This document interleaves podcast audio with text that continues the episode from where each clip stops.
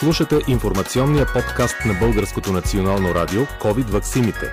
Поредица от епизоди, експерти и лекари от най-големите и утвърдени здравни заведения и професионални организации у нас споделят достоверна научна информация за ваксините срещу новия вирус. Вие сте с подкаста на Българското национално радио COVID ваксините. Аз съм Гергана Хрищева. Гост днес е професор Георги Попов. Той е експерт по инфекциозни болести в УМБАЛ и в ДКЦ Софиямед. Един от видните инфекционисти в страната. В пика на петата вълна ли сме, професор Попов, и какво да очакваме от тук насетне? Здравейте, здравейте най-напред. Здравейте. Здравейте.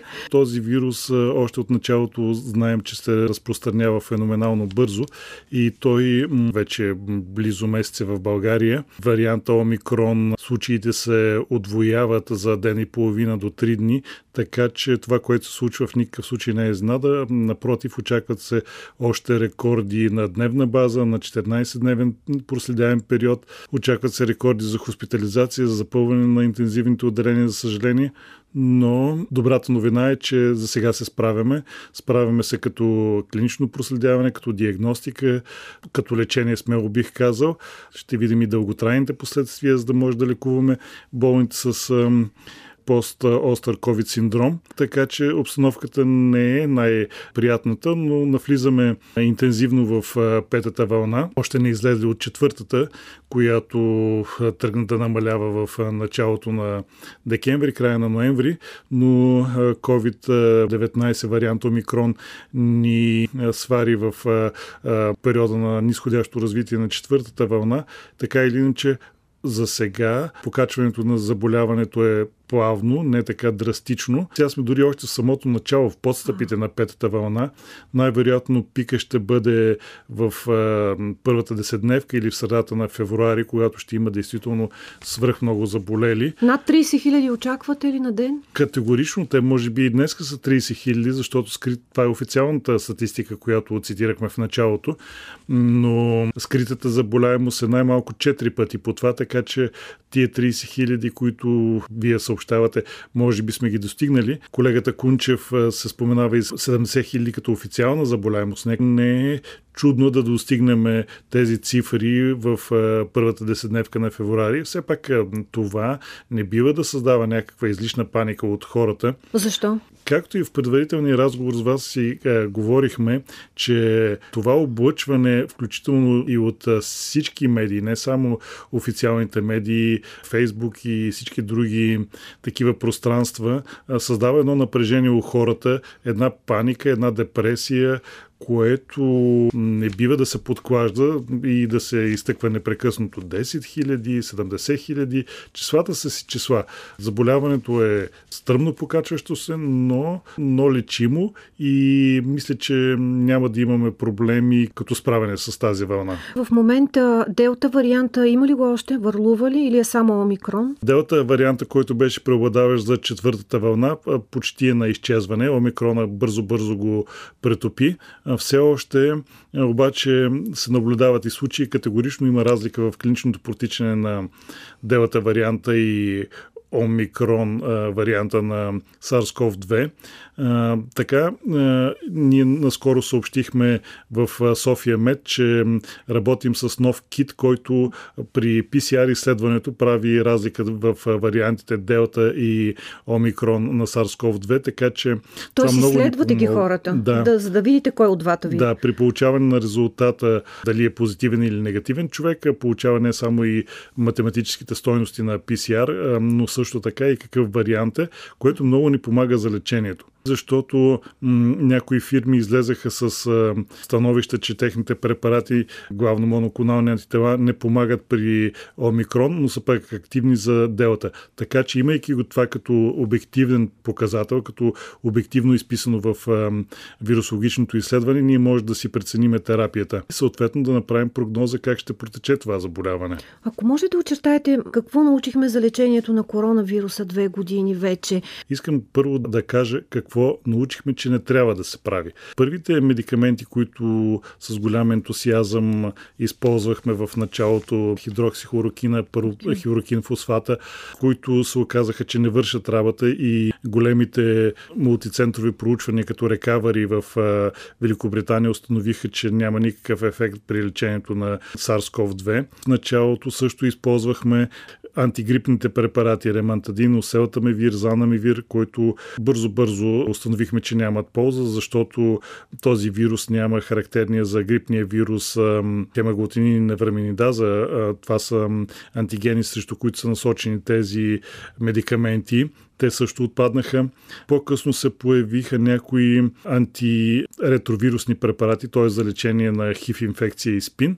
Аз също се лекувах с него. Тогава имахме такива уклони към лечението. През юни две хиляди и двадесета година установи се, че и той няма някакъв ефект. По-късно се появи и ивермектин, който всъщност някои протоколи продължават да го използват за лечение, включително в индустриално развити държави, в Съединените американски щати, в Великобритания.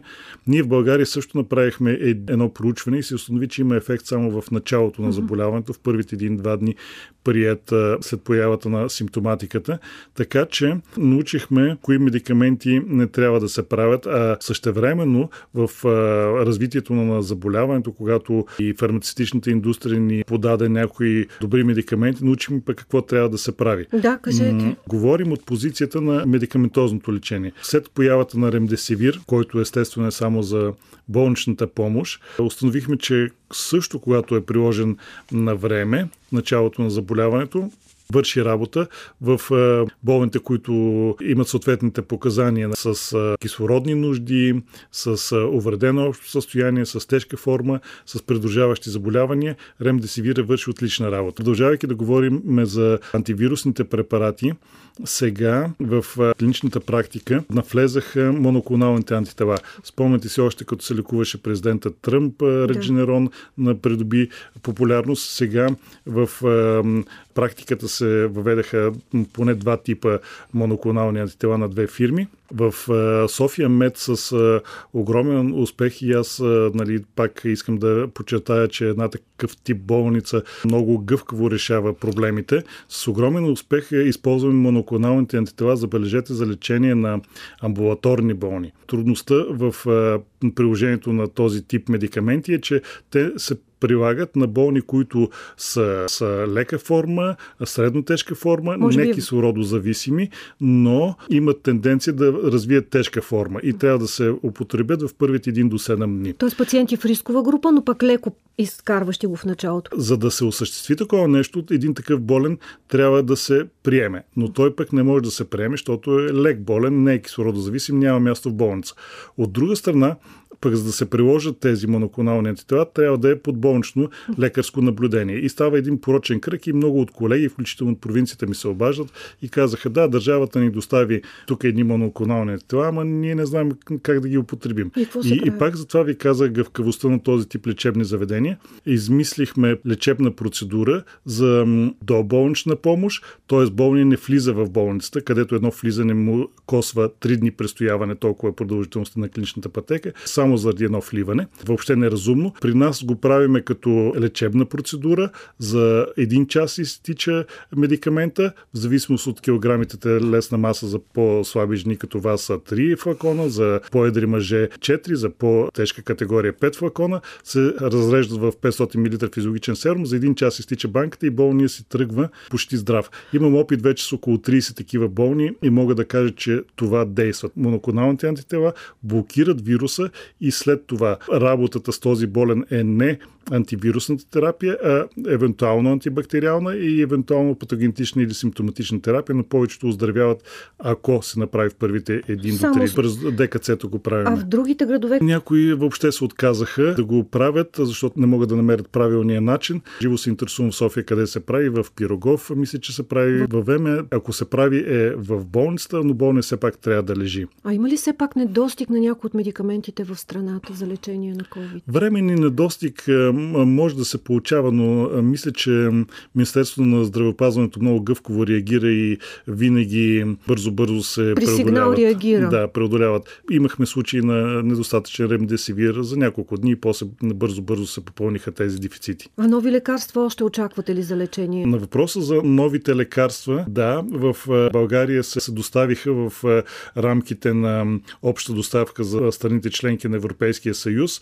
препаратите на Pfizer и на Мерк. Мисля, че около петдесет хиляди опаковки. Те са достатъчно скъпи и човек не може да си ги позволи да се прилагат индивидуално, т.е. да се закупят от аптеката и да се прилагат в къщи, въпреки че са за хора, които трябва да се лекуват за вкъщи. Перорално. Но ги давате в болница. Все още няма такова разпространение. Тези да. лекарства, процес на организация, според мен ще се разпространяват чрез РЗИ, ще се доставят на болниците и до болничната помощ ще решава на кой болен да се дават, т.е. пак те трябва да се пият вкъщи, но под лекарски контрол. Лечението обаче е много скъпо. Изчислихме, че една такава опаковка или един курс на лечение около седемстотин евро. Едва ли обикновените и български граждани биха си позволили, но моите информация е, че държавата ще го разпространява на този етап безплатно. За пациентите, но може би по критерии, за кои... Естествено, критерии. Все още не е съставен един национален протокол, при който ще се прилагат за заразени от коронавирус, но явно това ще се направи и ще започне да се използват за лечение такива болни. Те, в кои случаи ще са добре да се използват? Домашно лечение, т.е. болни, които не са кислородозависими. Сатурацията им е над деветдесет до деветдесет и три и биха могли да се лекуват в къщи, но от друга страна имат придружаващи заболявания в групата на очаквано тежко протичане. Това са болни с хронични придружаващи заболявания, диабет, артериална хипертония, сърдечно-съдови заболявания, мозъчно-съдови заболявания, онкологични заболявания на едно от също първите места или хора с имунни дефицити, които също се нуждаят от активна антивирусна терапия, за да не настъпи усложнение на заболяването. А какви са данните за ефекта от лечението с тези медикаменти? Все още не сме ги приложили у нас, но... Въпросът ви е много хубав, защото има... ние наблюдаваме използването на тези медикаменти в някои държави и с интерес следим скептицизма в тяхното приложение, че помагат, то е извън съмнение. Скептицизма идва главно от това, че примерно препарата на Мерк може да доведе до мутация в ДНК при експериментални опити с плъхове в животински клетки и този риск за мутации в хората все пак трябва да се изчисти. Все пак лекарството е допуснато вече, то е да, произведено. Макар и с разрешена употреба при извънредни случаи. Да, по бързата... да, е допуснато и не се очаква да има такива драстични ефекти, но скептицизма, дори чух в една държава, че е изведена от употреба специално за молнопиравира. Очакваме как ще процедираме в България. Трябва да се създаде един национален протокол. Нямате идея, примерно февруари или кога ще стане това? Съвсем скоро. Съвсем скоро, защото са вече доставени, все пак не би следвало и да стоят на склад. Да. Лечението на болните от COVID не е само лекарствено лечение. Това исках да попитам за... Средоточил на другата част, да не се допуснат болните да отидат на апаратна вентилация. Това се постига с индивидуално отношение към болния. Болния с инфекциозно заболяване не се гледа по протокол, не се гледа по схеми, отношението е индивидуално. Ето и вчера имах а, такъв случай, какво да му стоя на главата на болния. Ще му стоите на главата на болния, ще стоите денонощно, ако трябва, за да може да, да се преодолее, да не стигне, както казвате вие, до апаратна вентилация, защото ние имаме този рефлекс, а, специалисти по инфекциозни болести, че нашата специалност е такава. Болния идва, грубо казано, в насипно състояние и за ден, два, три, пет излиза в а, пълно здраве. Това е най-обща характеристика на, на тези заболявания. Но за да се постигне този ефект от а, това тежко състояние до оздравяването, ние сме свикнали да си гледаме болните. Нашите болни изискват интензивно наблюдение. Един болен, който казвате вие, е, че аха да отиде на апаратна вентилация, трябва през нощта да му се поуправи маската, защото тези болни са неадекватни, е, изхвърлят си маските, да, съвсем им спада кислородната сатурация. Трябва да се прецени кога да се сложи катетър, за да не се изразходва отпадъци или при естествените човешки нужди. Трябва да, да се съблюдава болния, да не шава, да не изразходва излишна мускулна енергия. Така че точно е тук е силата на добрия лекар, индивидуално да поглежда всеки болен, да се бори до край, да бъде лекуван по консервативните методи и вече отивайки на, на интензивното лечение в реанимационните отделения, там вече колегите реаниматори, изпазвайки техните протоколи и процедури, вече е много трудно такъв болен да бъде изведен от а, това състояние. Професор Попов, казахте индивидуално отношение към всеки. Това означава ли, че освен всичко, което вие казахте, някакви специални, специфични изследвания през това време също пускате на пациента? От клинико-лабораторните изследвания, както казахте вие, най-важна е пълната кръвна картина, но, но задължително с диференциална кръвна картина, да разделят отделните класове на левкоцитите, да ни подскажат колко са лимфоцитите, колко са неутрофилите, колко са базофилите. Според това също си нагаждаме лечението. Широк кръг биохимични изследвания, които също ни подсказват. Например, С-реактивния протеин и другите възпалителни маркери, феритин, Л Д Х, ни подсказват какъв тип медикамент да включим, антибиотик или антивирусен на първо място.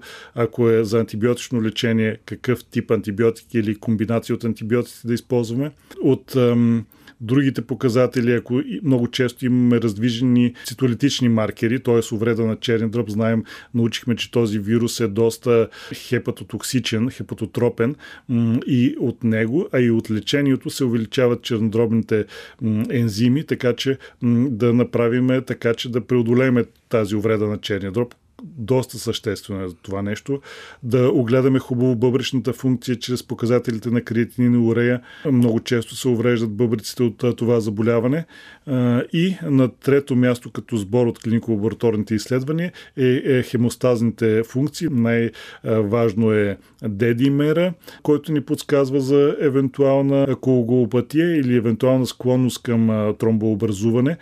Така си нагласяме било то парентерална, било то перорална антикоагулантна терапия. Изключително важно. Знаем, че този вирус масивно уврежда съдовете, съдовия ендотел на целия организъм, така че тази терапия е много важна. Това са клинико-лабораторните показатели. Отделно много важни са ни вирусологичните показатели, когато болния не върви или температурата не спада, или пък а, имаме лимфни възли, а, търсиме атипични причинители, които се наслагват върху заболяването. Затова едно хубаво взимане на гърлен секрет, е, едни изследвания на микоплазмена пневмония, на хламидия пневмония, на легионела, също ни помагат за лечението. В момента така ли лекувате и омикрон? За омикрон а, има една мъничка разлика, че омикрон се лекува повече амбулаторно. Омикрон, аз работя и в доболничната помощ и наблюдавам, боледуват предимно млади хора, изключително спадна възрастта, сигурно ще поговорим ще с децата това, по-нататък. Да. И идват млади и здрави мъже и жени, които дори вакцинирани, оплашени, но заболяването, симптомите са много-много характерни. Един или два дни температура, която е доста висока, около трийсет и осем градуса. При някои болни има много силна болка в гърлото, не знам защо така. Това понякога е водещо. Бързо преходна за един или два дни. Дразнища суха кашлица също за един-два дни. С своевременно лечение или така от само себе си заболяването претърпява обратно развитие и болните се оправят. Тоест, искам да подчертая, че тук е, болестта се лекува предимно амбулаторно. Може ли тези симптоми без температура? Наблюдавате ли? Понякога и без, без температура. температура. Също. Да. А, много важен момент е, че тестовете ни лъжат. Да, за това за ще... омикрон варианта тестовете са изключително неточни, особено тези домашни. Толкова случаи имам, кои, които идват. Ами, мъжа ми е болен. А ученическите? Ученическите още по-малко. Идват и казват, мъже ми е болен, аз също имам температура, кашлица и гърло, ама теста ми три пъти го направих отрицателен, включително и Пи Си Ар теста да. ми е отрицателен, да. аз не съм болен от корона, ама той е болен от коронавирус. Ако може да обобщим обаче, като казахме, че могат да достигнат и до трийсет хиляди и повече заразените, интензивните легла в България ще стигнат ли? За трийсет хиляди интензивните легла няма да стигнат, защото тук имаме тази особеност, че нашето население застаряващо и болно, по-трудно. Прогнозите, че това заболяване ще протича повече като амбулаторно и леки случаи са, са за младите хора. Но ако боледуват възрастни, увредени с неопластични заболявания, с хронични заболявания хора, за съжаление голяма част от тях ще опрат и до интензивно или реанимационно лечение, така че опасността да се препълнят тези звена е изключително голяма. А има все още такива възрастни невакцинирани хора, хора в активна възраст, които биха могли тежко да изкарат омикрон. За съжаление има доста такива хора. Все пак привилегия на младите да са повече антиваксари, сред тях повече е това. За съжаление много прекарали възрастни хора ще се разболеят, дано не съм прав. Моята всъщност виждане за бъдещето на това заболяване е, че хората ще го изкарат един път, както много хора го изкараха в България, ще им мине. Ще го изкарат втори път, организма ще се пораздрусва още малко, ще им мине. Ама няколко пъти, когато го изкарва омикрон, организма няма да издържи.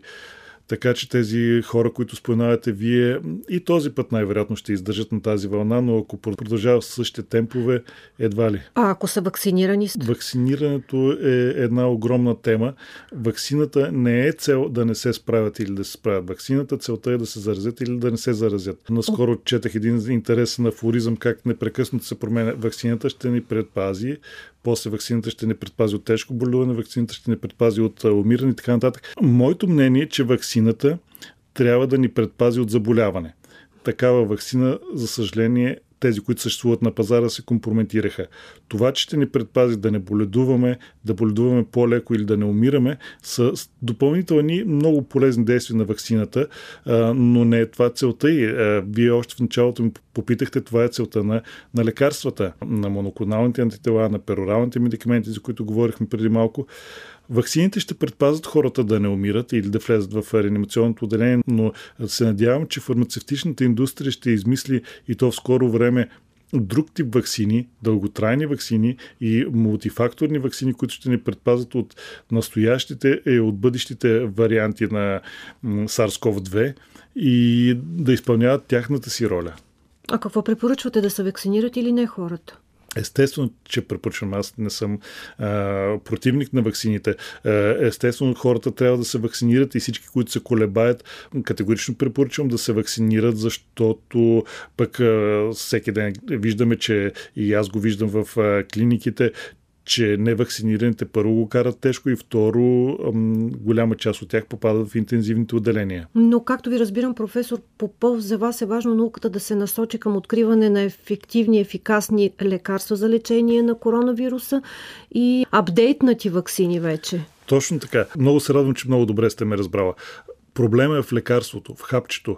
Когато се намери такова лекарство, което е достатъчно ефективно срещу коронавируса, може би тогава ще го победим. Не когато имаме ваксини, не когато имаме и дори моноклонални антитела, а когато имаме едно хапче, което човек да отиде в аптеката да си го купи и да неутрализира вируса. Добре, да си поставят ли бустери хората? Дори в Израел четвърта доза, но днес Актуал... при нас един професор се изказа, че вече става притеснително след третата доза. Организма ще спре да се справят. Не само ще спре да се справя, но наблюдавам много често в моята практика хора между двете дози или след третата доза веднага, изглежда има едно спадане на имунитета, се разболяват веднага или между двете дози. Ама от ваксината ли са разболели? Не, не, не, не от ваксината. Пътим просто... от вируса, който си циркулира. Естествено от вируса, не от ваксината, но а, самата ваксина отслабва имунитета и пак да потвърдя това, дето казахте вие. Една ваксина, друга ваксина, но имунитета няма да издържи. И СЗО също излезе със становище, че многото бустерни дози не вършат работа, не е решение на проблема и в Израел и четири и пет да направят, не това е решение на проблема. Естествено, хората, които в България са се имунизирали два пъти, категорично, категорично ги съветвам да се имунизират с бустерна доза, защото на този етап с омикрона това помага. А преболедувалите? Може ли с една? Една, но няма такава схема. Или ще влезат в схемата Сиансен. С добра ваксина, но ако човек така или иначе е решил или пък се е колебал до сега да се вакцинира, по-добре да се вакцинира с ваксина, която му върши работа. Новите РНКови ваксини. Вакцинирането е, е много голяма тема. А защо стана този пробив според вас? Много лекари също са разочаровани. Този пробив стана заради появата на все нови и нови варианти на вируса. Тази ваксина, особено тази, която е в България, е създадена на базата на Уханския вариант или последващите. Имате предвид Модерна и Pfizer, да, които са. Да, те първа се говори, че вече е създадена ваксината и срещу Омикрон на Pfizer и на Модерна, но те още не са дошли до България и не са така широко разпространени. А тази протеиновата? Тя също върши работа. Значи на този етап има четири основни ваксини в света, не в България. Почвам от протеиновата, която е добра ваксина, след това новите ваксини на базата на РНК или информационна РНК на Модерна и на Pfizer, създадени не специално заради коронавируса, разработени доста преди това и вършат страхотна работа. И ваксините на базата на векторни носители, аденовирусните вектори, руската специална, Путник и AstraZeneca, и всъщност моето лично мнение, че най-добре като замисъл са класическите ваксини. Ваксините, които са създадени още от а, а, повече от сто години, от цялостните ваксини, които са създадени срещу целия вирус. Ами ние нямаме такава в момента. За съжаление нямаме. Това са ваксините на Китай, Синофарм и Синовак, които също всъщност създават малко пробиви. Още от лятото имах разговори с колеги от Сърбия, които казват, че да, повтарят и при вакцинирани с Синовак и Синофарм. Сега ще излезе една ваксина на фирмата Вълнева, която доста отдавна работи в областта на вакцинирането. Мисля, че заедно с австрийски учени, тя е френска фирма, заедно с австрийски учени разработват. Тя ще бъде цялостна ваксина срещу цялостен вирус. ЕМА, Европейската агенция по медикаментите, вече я одобрила. Аз дори се очудвам, че до нова година не се появи на пазара, въпреки че такива бяха уверенията, но се надявам, че все пак и така. България би трябвало да получи от тази нова. Категорично. На фирмата Вълнева още няма име. Но съветвам всички хора, които се колебаят и хора, които са известна антиваксърска насоченост имат, да се насочат именно към тази ваксина, която съвсем скоро ще се появи и нямат тези създадени, може би, изкуствено в населението предразсъдъци, че това е като РНК-овите ваксини ще не действа на генетични материали или като да, векторните ваксини. Да, и че са експериментални. Това си е чистата класическа ваксина, създадена от повече от сто години. Науката работи по този маниер. Това е много хубава новина, която казвате. Наистина много хора ще се заинтересуват от това, което казвате. Много хора са питали точно за такъв тип ваксина и в нашия подкаст. В момента децата колко са застрашени и как боледуват от Омикрон. Със съжаление, днеска а, прочетох, че едно дете е в, в Пловдив в интензивно отделение, което така доста ме натъжава. До тук а, при Уханския вариант казвахме да, децата го карат на крак а, или без никакви симптоми, всичко окей. Okay, при... беше така. Да, при другите варианти малко по-леко го прекарват, но този вариант категорично уврежда децата. Така или иначе, едно от основните свойства на варианта Омикрон е да сваля възрастта. Младите хора боледуват често и децата. И за децата боледуват сравнително леко, но вече с изразена клинична симптоматика. Все повече и повече за тях стои като опасност този мултисистемен инфламаторен синдром при децата, който се изразява с възпаление на различни органи от бели дробове, сърце, бъбреци, мозъка, кожата, очите, са доста тежко усложнение на коронавирусната инфекция или на инфекцията с SARS-ков две, главно при деца. Децата да развият едно състояние, което се нарича круп. Круп сме наблюдавали и при други вируси, главно респираторно-синцитиалния вирус, парагрипните вируси, една лаеща кашлица при децата, mm-hmm. която по принцип не е чак толкова злокачествено заболяване, но изключително плаше родителите си, родителите на, на, на такова дете, а, а дете имам предвид кърмаче, деца около една до три годишна възраст, които м- родителите са изключително плашливи. Лекува ли се? Круп се лекува, но, но е, е, е изключително тежко състояние, се лекува задължително в болнична среда, е, главно става в нощните часове, родителите са изключително оплашени, оплашени и това се дължи на факта, че е, варианта Омикрон на коронавирус засяга при децата главно горните дихателни пътища, горния респираторен тракт и по-малко белите дробове. И малките деца имат е, много тесни такива горни дихателни пътища и по този начин а, възпалението им води до една а, лаеща, като кучешки лай, а, кашлица, което изключително плаши родителите и все пак не е за а, пренебрегване, въпреки че казах, че по-често завършва с оздравяване, защото може да настъпи отток на гласните връзки, отток на ларингса и оттам да има и по-тежки последствия. Така че тези две неща при децата, мултисистемния инфламаторен синдром и крупа, набират скорост и стават опасност в детската възраст. И то в кърмаческата детска възраст. Имаме специалисти да ги лекуват, обучени са или сега... Да, да, да. Колегите педиатри разбират, са, да. са... Има интензивни легла за тези деца по страната. Категорично. Педиатрите много добре познават това състояние. Колегите инфекционисти по страната, за съжаление, са малко. Също много добре го познават това състояние, така че... С това да. интервю, да, искам да заостря вниманието към тези две сериозни състояния. Естествено са възможни и пневмонии, и а, бъбрични увреди, и неврологично засягане от а, това заболяване, но тези две състояния според мен са най-опасни при деца кърмачета и от една до пет годишна възраст. Да се вакцинират ли децата? единайсет осемнайсет категорично. Това са така добре оформени организми, които а, ваксината няма да им причини никакви вреди, както и на по-малките деца. Естествено, вече се разработиха, знаете, такива ваксини специално за деца. За по-малката възраст, а, да...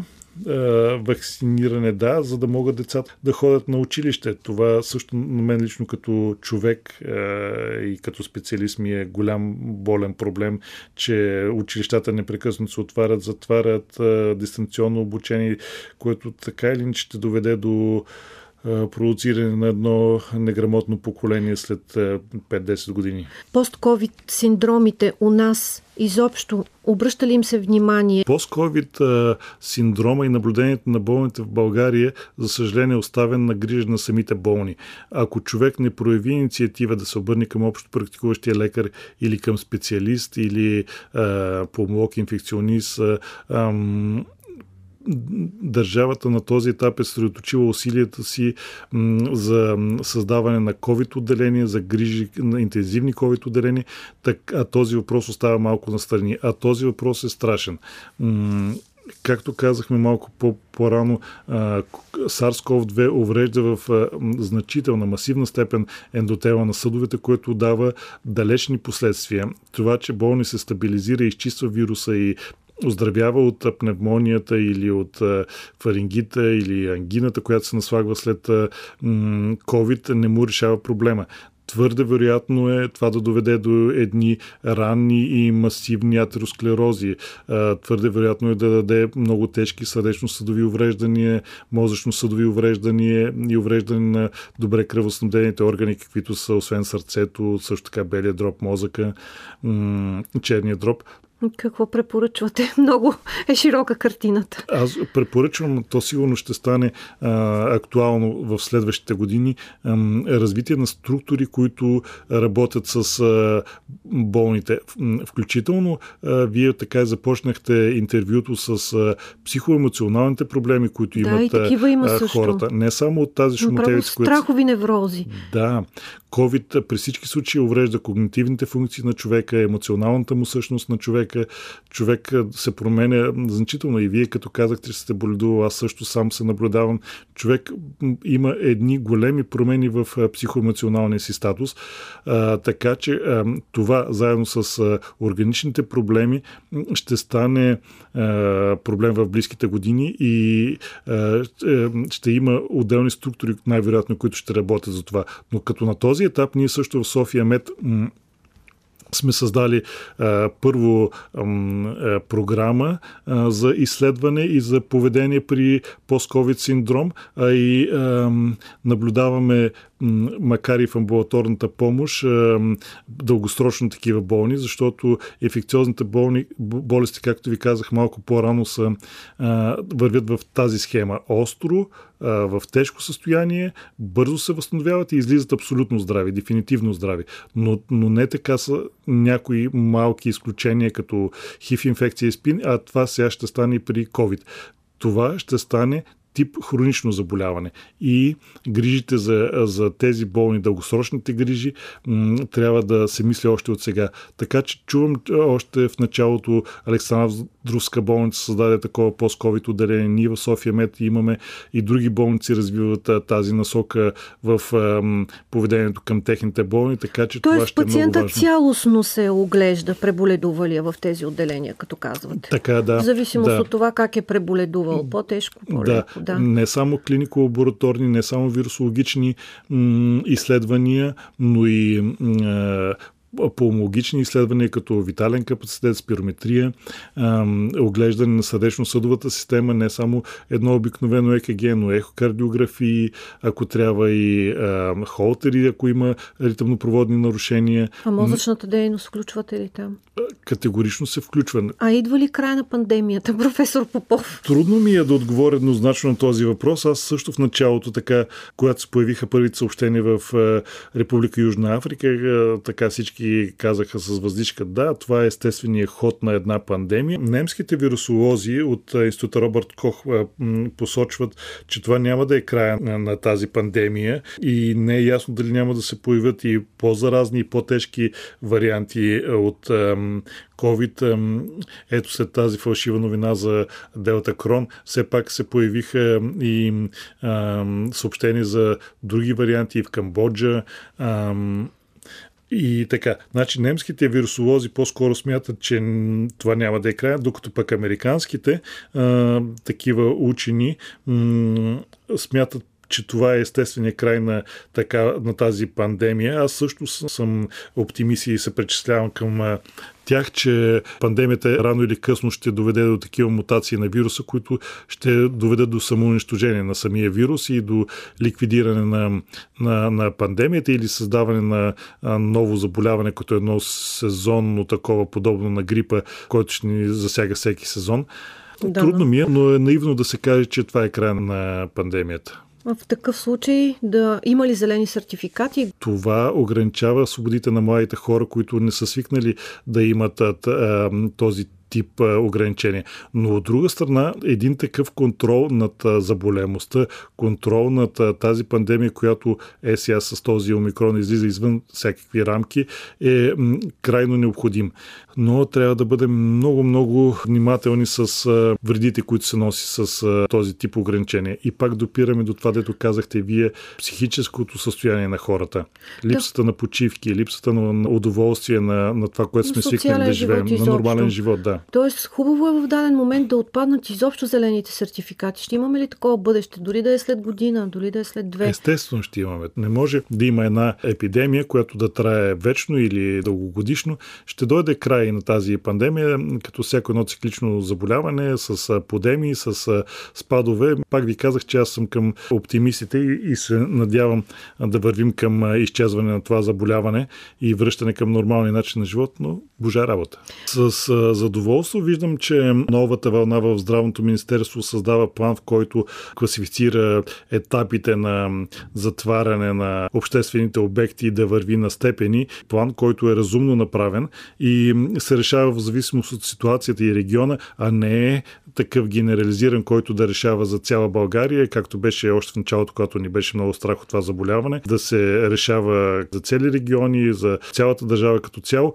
Хубавото нещо в този тип планове е математическата обосновка на развитието на заболяването и да се предвижда, както мисля, че в този план минимум пет дни преди очакваното бум или развитие на заболяването в определения регион, да се стигне до затваряне. Знаете ли къде също виждам проблема? Все още не знаем откъде идва този вирус. Той е изключително разпространен в животинския свят и това, това междувидово разпространение между животните и човека не може да му се намери отговора и решението и именно тогава ще спре тази пандемия или бъдещи пандемии, защото виждаме, че с SARS-ков две пандемията е огромна, но първите сигнали за това ни дадоха другите коронавируси, SARS-ков две хиляди и четвърта година. Знаехме откъде идва, от палмовите цибетки, после и Мерс, който също знаехме откъде идва, от камилите. Най-добрата теория според мен, че е от подковоносния прилеп, който обаче се разпространява в Лаос и в Камбоджа, в пещерите. Но пък интересно защо лабораторията в Ухан е била нещо като глобален център за изучаване на коронавирусите. Имало такива програми и включително образци от тези вируси са попадали в тази лаборатория в Ухан. Много теории има, включително и... За изкуствен. Да, за изкуствено създаден вирус. Не споделям това. Този вирус е масово разпространен. Вижда се, че в двадесет и първи век изключително възможности за мутации се създават, било то индуцирани, е, ако е, ако било то... Ако е изкуствен, това не му пречи да мутира. Да, той и да е изкуствен, виждаме как пак мутира. Пак се мутира, да. Уханския вариант нямаше да ни е проблем, ако сега в две хиляди двадесет и втора година беше същия вариант, да се справяме с него, с начините на епидемичен контрол на заболяването, с начините на лечение, с начините на дезинфекция и спазване на мерките. Тоест източник, ако се установи, ще бъде... Ще бъде много важно. Много. Благодаря ви много, професор Попов. Вие бяхте с подкаста на Българското национално радио COVID-ваксините. Гост професор Георги Попов, експерт по инфекциозни болести в УМБАЛ и ДКЦ Софиямед. Слушахте епизод от подкаста на Българското национално радио COVID-ваксините.